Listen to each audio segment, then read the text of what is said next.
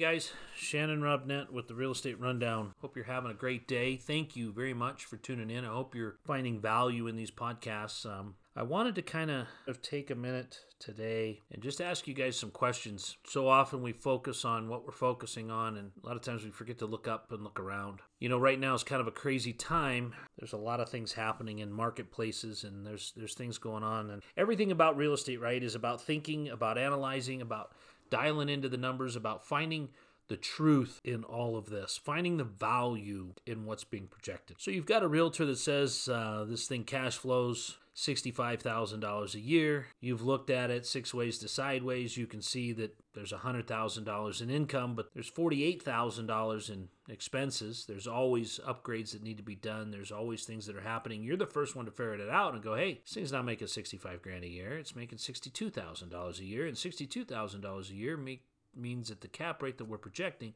this property's not worth what you're asking for it.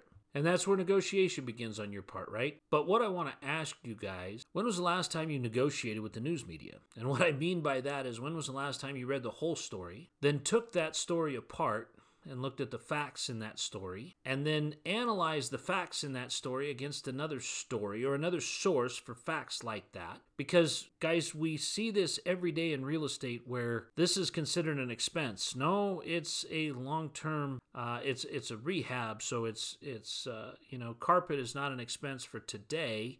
It's something that we expense out over over an extended period of time, right? So that's not something that we're we're putting in our T T12, right?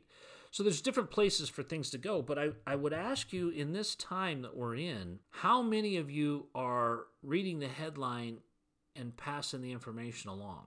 Well, if you're listening on the podcast and you can't see me, I got my hand in the air because I'm guilty as charged. But what I want you guys to understand is that passing the information along after you've vetted it with your two cents is is what you're supposed to do. That's that's helping others, right? Passing it along without reading it, without checking the source, well, that's being part of the problem, in my opinion.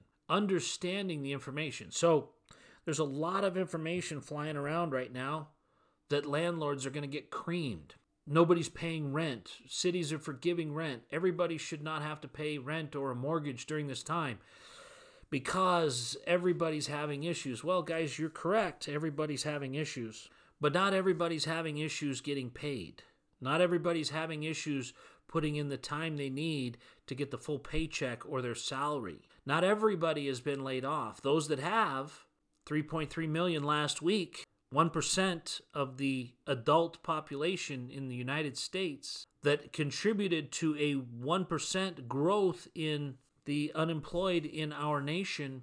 That that statistic is being construed to say that there were 30% increase in unemployment there's other ones that I've seen that have put the compounding of several thousand percent, and I don't know exactly what it is, but if there was 138,000 people filed for unemployment the week before, and then there was 3.3 million, we can simply do, use a calculator to figure out what kind of gain that was. But at the end of the day, guys, those stats all say the same thing, and how you interpret them is entirely up to you.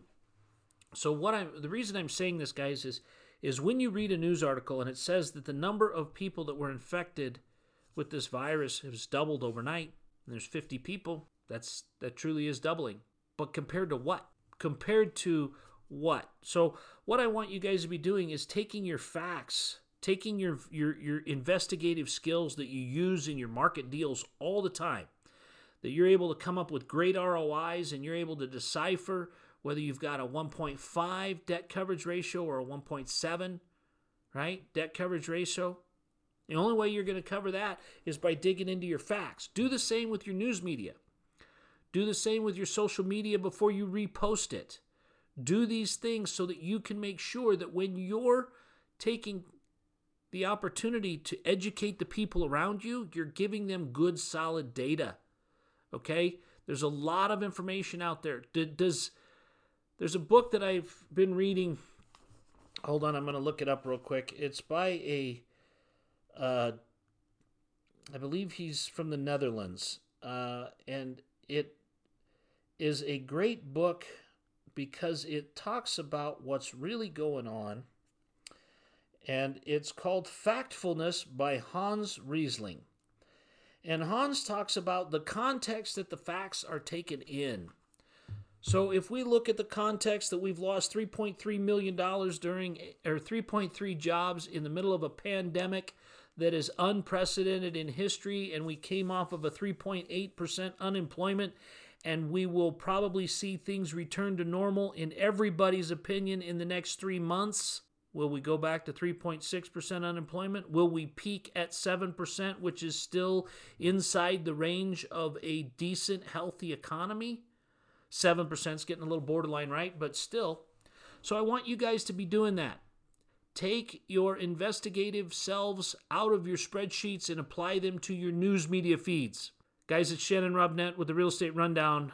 Thank you for tuning into this episode. Stay safe. We'll talk to you soon.